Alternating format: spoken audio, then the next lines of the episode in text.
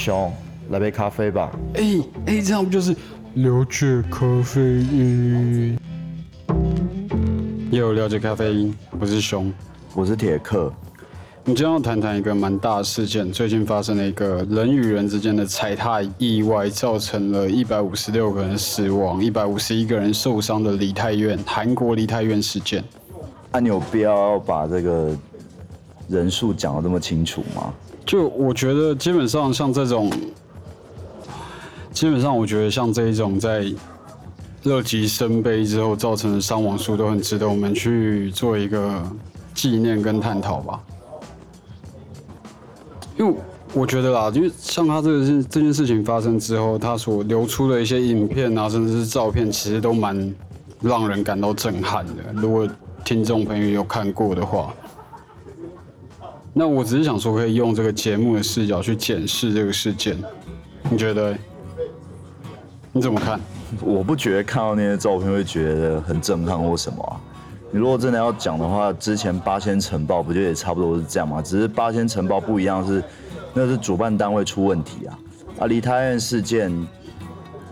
这这其实，在古代其实很常发生，只是现代因为大家都被保护的太好了，所以大家都会觉得这种事情一旦发生，就会觉得很很很新鲜。嗯，对，就我会觉得说，这就是一群人在响应一些节日节日啊，在响应一些节日。仪式或传统的过程中，它降低了对意外事故的戒备哦。就是我可以理解，就是大家有时候就是玩在一起的时候，就会开始忽略掉一些风险。毕竟人在玩的时候，他戒备是最低的。就是我觉得可以在我们自诩为一个比较资讯流通，应该是可以说是人类史上最聪明的一个时代的时候，我们还是会在一些。玩的很快乐的过程中 f u c k up，然后就造成了这么严重的伤亡。不管是在国外或国内，其实只要人多的地方，或许都会发生这样的状况吧。然后我就在想说，这会不会是因为人与人之间在那个那个活动的过程中，他其实并不具备有足够的沟通管道，没有这个沟通管道去分享彼此的视野跟资讯。这到底讲什么啊？为什么是跟人跟人之间的沟通管道？这个可以用股市来比拟啊，就是像我不觉得啦，我觉得这就是个意外事件啊。我觉得它没有不需要被放大成那样，它就是一个意外事件。呃，有道理。你如果真要这样讲的话，那今天如果一群人跑到，比如像参加那种音乐季啊什么，也是人挤人超多啊，可是为什么就很少发生这样的事情？对吧？国外音乐大应该说在音乐季这个地方，现在音乐季比较多是办在那种比较空旷的地方吧。那像八仙或者是像韩国这次的梨泰院事件，它其实都是发生在有一些空间局限的地方嘛。其实这个在这可以用一个东西去做比拟，就是我认为在股市里面，像股市的状况就是这样，就是我知道你想讲什么啦。你你想指说在股市里面，就是比如像一群人，他们会去把股价给冲高，然后。很开心嘛，嗯，可是今天只要大户只要开始卖，因为他毕竟是掌握那个价格的主动权嘛，对，他开始卖，啊，大家就恐慌心就来，大家就疯狂的卖，然后就人踩人，人多，股市有个术语叫多杀多啦，就是散户们才散户，嗯，可是实际上其实大户其实只是，只是发挥了那可能不到百分之十的影响力，然后就可以撼动整个整个价格走势。那它是这个骨牌效应啊，然后前面的人可能推，然后后来就开始一连一连串就这样下去啊。所以我们在思考这个问题的时候，我在想啊，就是会不会散户它其实就像是一大群的个体，然后主力就是一个团结的整体。这其实有差，一大一大群的个体很危险的原因是因为他们只是个体，但他们有一大群。那为什么他们没有办法形成像主力一个团结的整体？回到我刚刚说，我认为他们没有一个足够的沟通管道去分享彼此的视野，然后形成一个系统。那这样的话，它就是主力跟散户的差别啊，就是散户多杀多。因为今天情况是在那个梨泰院发生的事情当下，如果今天是一个个体，你会想的事情就是如何保全自己。那只要人开始思考，在那个状况，说哎，就是我想保全我自己。那这样他就会慌，他会把所有其他身边的人都视为是一个敌人，你知道吗？他没有办法团结这些人，他会觉得说，哎，只要不是我，非我族类，其心必异，所以他就会开始推啊，开始跑啊，开始叫啊。那这个其实就是会一个就是崩溃，就是跟散户在价格最高状况发生的事情一模一样。说哎，有人有人跑了，那我是不是要跟着跑？然后啪啪啪，全跌下来。它只是今天差别在于离太远，它是一个局限的空间，所以你没有办法像就是用手机点一点你就离开，没有办法，你就是直接在那个地方被卡死，直接被套牢，你套在那个地方。我有知道啊，不是有一个俗谚叫做就是妈妈讲说人多的地方不要去，可是事实证明人多的地方大家都会想去，对啊，因为人多的地方它会聚集起一个质量，可是这个。人多的地方，它同时又很大的风险是你并不了解这些人，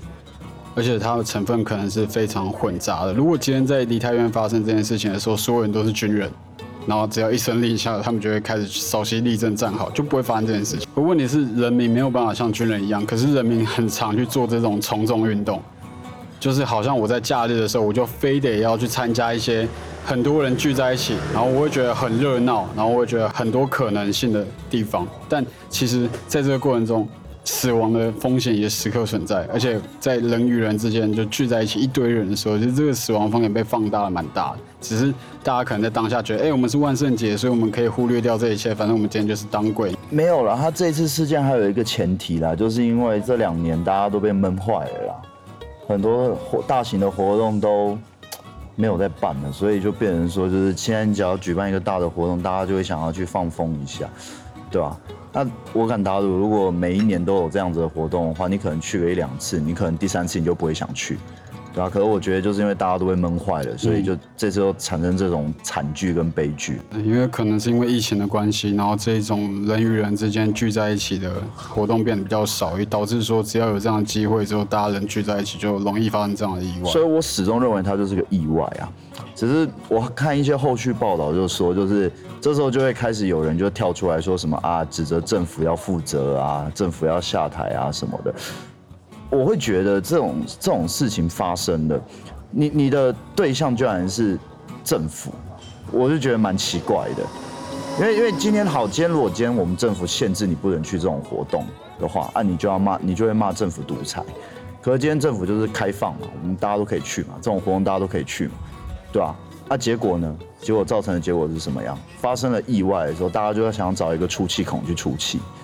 对吧？我觉得在这个地方，我看法是说，我认为政府有必要在这个活动之前，先替大家检视这个活动可能带来的风险，并且投入他的政府力量去做一个管制，避免这件事情发生的几率。那那或许是一个解决方法，可我觉得更应该做的是如何善后嘛，对吧？发生这样的惨剧，我觉得政府的角色就是要善后，因为我觉得这种事情是怨不得别人的。今天要去不去是你自己的自由意志，你可以自己决定你要去或者是不去。你自己要去评估去的风险是什么样。当然，我我我相信应该很多人是去之前不知道那边的状况是这样，一去才发现，哇塞，干什么人这么多？而而且我觉得这个地方其实可以谈一下所谓民族性在这场意外之中导致的因素有多大。因为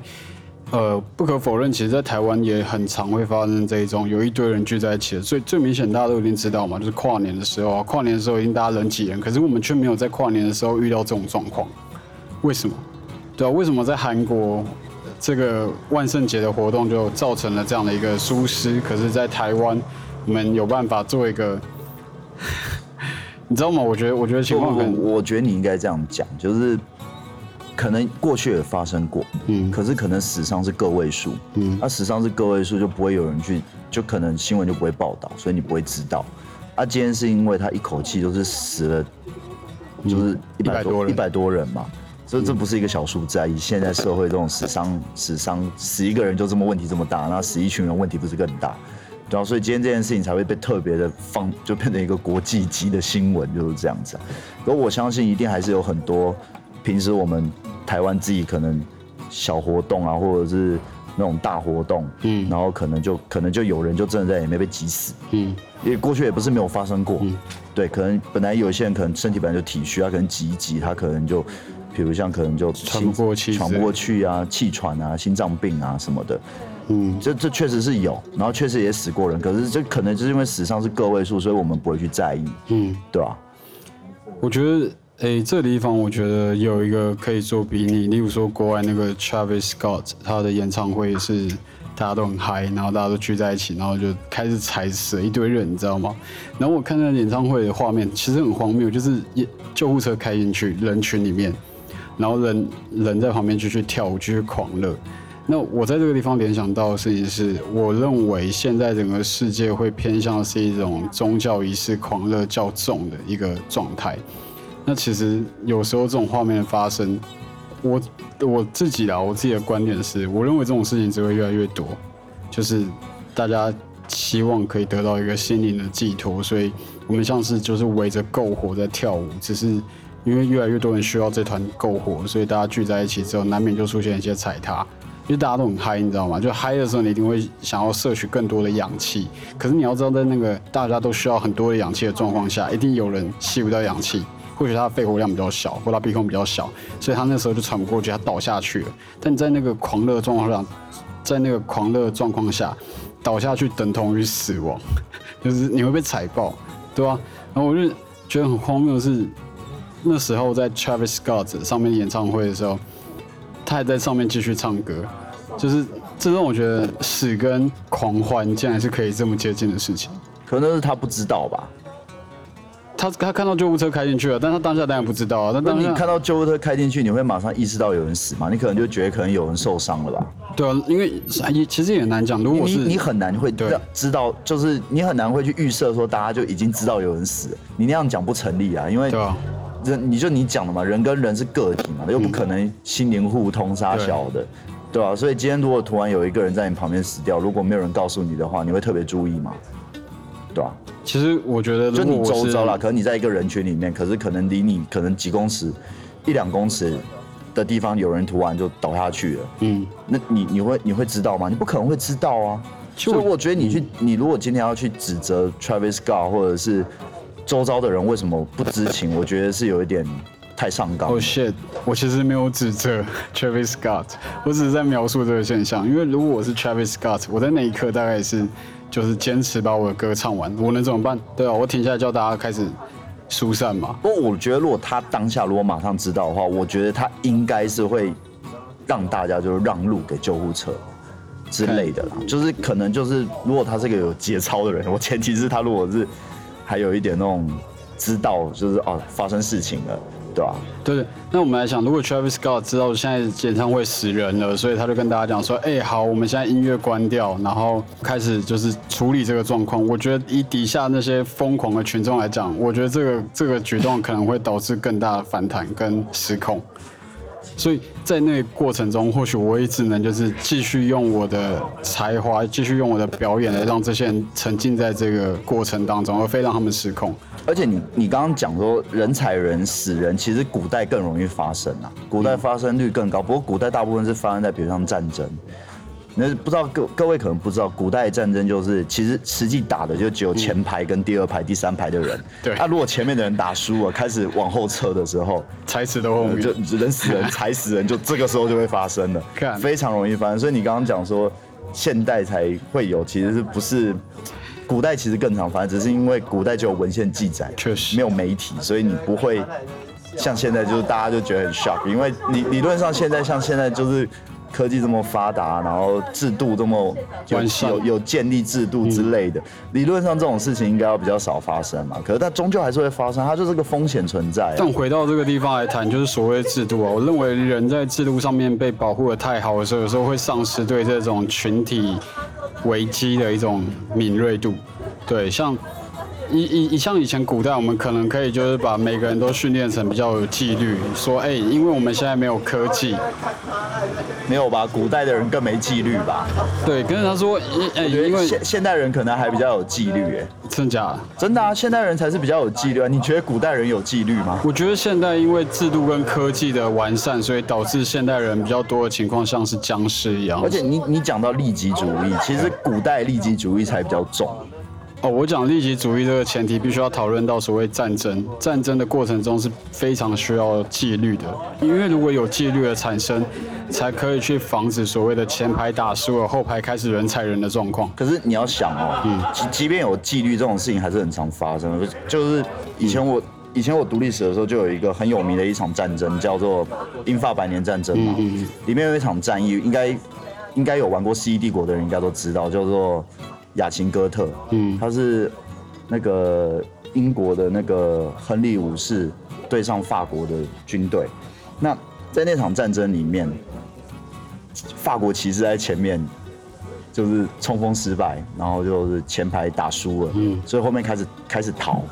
开始逃。然后后面的那些步兵啊，就是因为那那场战争是因为发生前哦，就是下雨，所以地板变成泥泞，所以很多法国骑士其实除了几个骑马的，大部分其实都是下马，然后全身穿着非常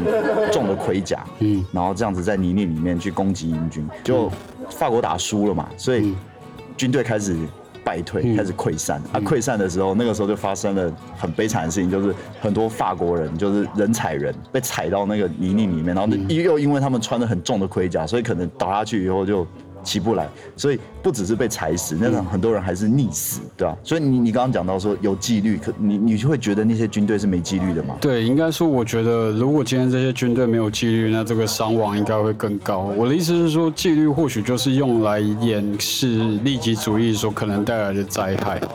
就是说，人其实都是利己的，可是我们为什么需要纪律的原因，是因为我们并不是个体，我们必须要去顾及到旁人，然后去维持到所谓的团结的整体，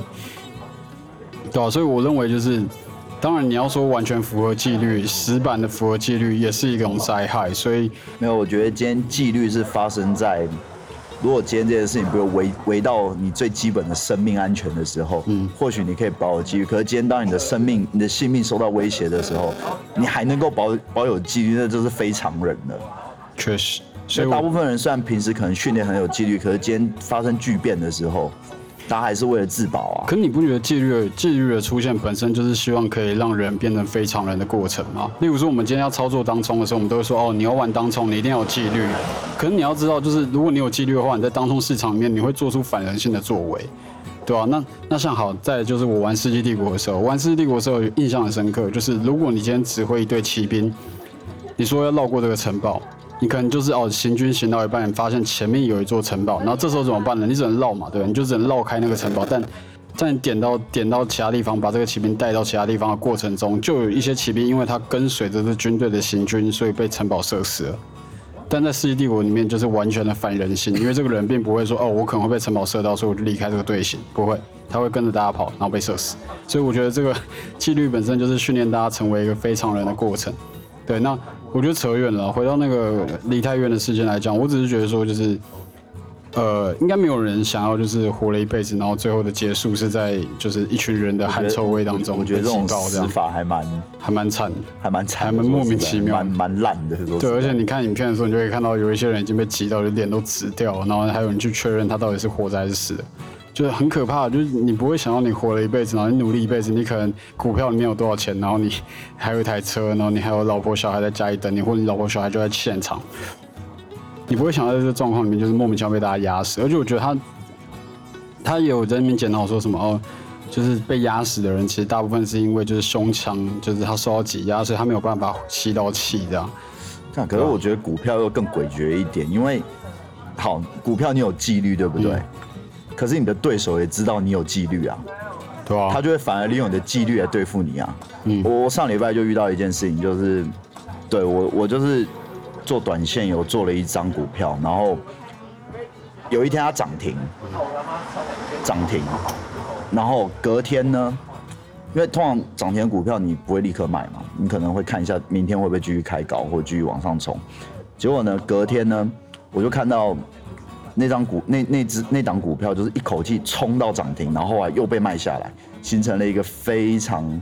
长的一个细细的一个就技术技术图叫做就是避雷针呐，嗯嗯，对啊，啊这种时候你你会卖嘛，对不对？因为你想说哇隔天不会再动了，结果最令人觉得靠背的是隔天又往上拉一点，然后后天再隔了一天它涨停，然后这时候你就会觉得干。你真的会觉得很干，就是你你今天亏钱你会很痛，没有错。可是我觉得亏钱的痛绝对不会比说你今天把一张股票卖掉，然后结果它隔天妈又往上拉，然后拉涨停，你那种那种不甘心来的重。嗯，对。可是也没有办法嘛，对不对？对啊。我觉得这很明显就是握有筹码的大户，主力在搞主力，他知道你的纪律，嗯，他知道你的心理心理反应，然后用这招来对付你，对吧？可是现实生活中又不像那样子。现实生活中，我觉得纪律也确实是要有了，你不能完全没有纪律。你因为我觉得纪律有时候算是一个增加自己活命的一个机会吧。确实，我觉得就是，尤其在这个状况之中，我认为我们一定会想说，哎、为什么会发生这件事情？在这件事情发生之后，我们开始在想说，哦，为什么会发生这件事情？但其实我简单归类，就是我认为是在决策跟纪律上面，它其实检讨这件事情之后，我的看法是说，所谓决策跟纪律吧，就是你今天到底要不要去这个地方？好啊，如果你要去这个地方的话，你应该要保持什么样的纪律？这其实就很简单，就是一开始大家会可能在小时候你要出门的时候，你爸妈都会跟你讲说，哎、你要去哪里？好啊，你要注意穿多一点。这这点这句话其实就很深刻的告诉你说，你应该注重你的决策跟你的纪律。那如果你今天真的要决定去一个地方的话，你应该要学会是在这个地方保有你自己，不要在人多的地方迷失自己。因为如果你在人多的地方迷失自己的话，接下来你的决策很有可能来带你进入一个灾难，你不你并不知道，然后死亡时刻存在。所以我希望就是说这一集它可以带给听众的是如何去建设一个心态，然后在这种群众危机有可能发生的时候，你可以做一个就是果断的、明智的决定，来让自己脱离这样的危险。但我可以理解啦，活着就是开心嘛，要及时行乐。可你也不能忘记说，其实我们只要是活着，时刻都有死亡的风险。但如果真是想太严重，又会让大家觉得说，好像活着就是一个很焦虑的过程。但我认为这就是事实啊，活着本身就是一种焦虑的过程，因为你要注意到很多事情。你要想，你今天可能哎、不做这件事情，你会没赚到什么钱，然后，这是比较后面的事情。但前面的事情是，如果你今天不做什么事情，你可能会死，或者是你做了什么事情，你可能会死，你必须要避开这个，对吧？那希望就是还是希望听众可以从这一集里面得到一些东西啊。然后我其实对于梨泰院这个悲惨惨绝人寰的群众事故感到遗憾。然后其实我也觉得这件事情应该会一而再再而三的在人类文明中不停发生。那最后就愿死者安息，然后灾难可以远离。谢谢大家。拜拜。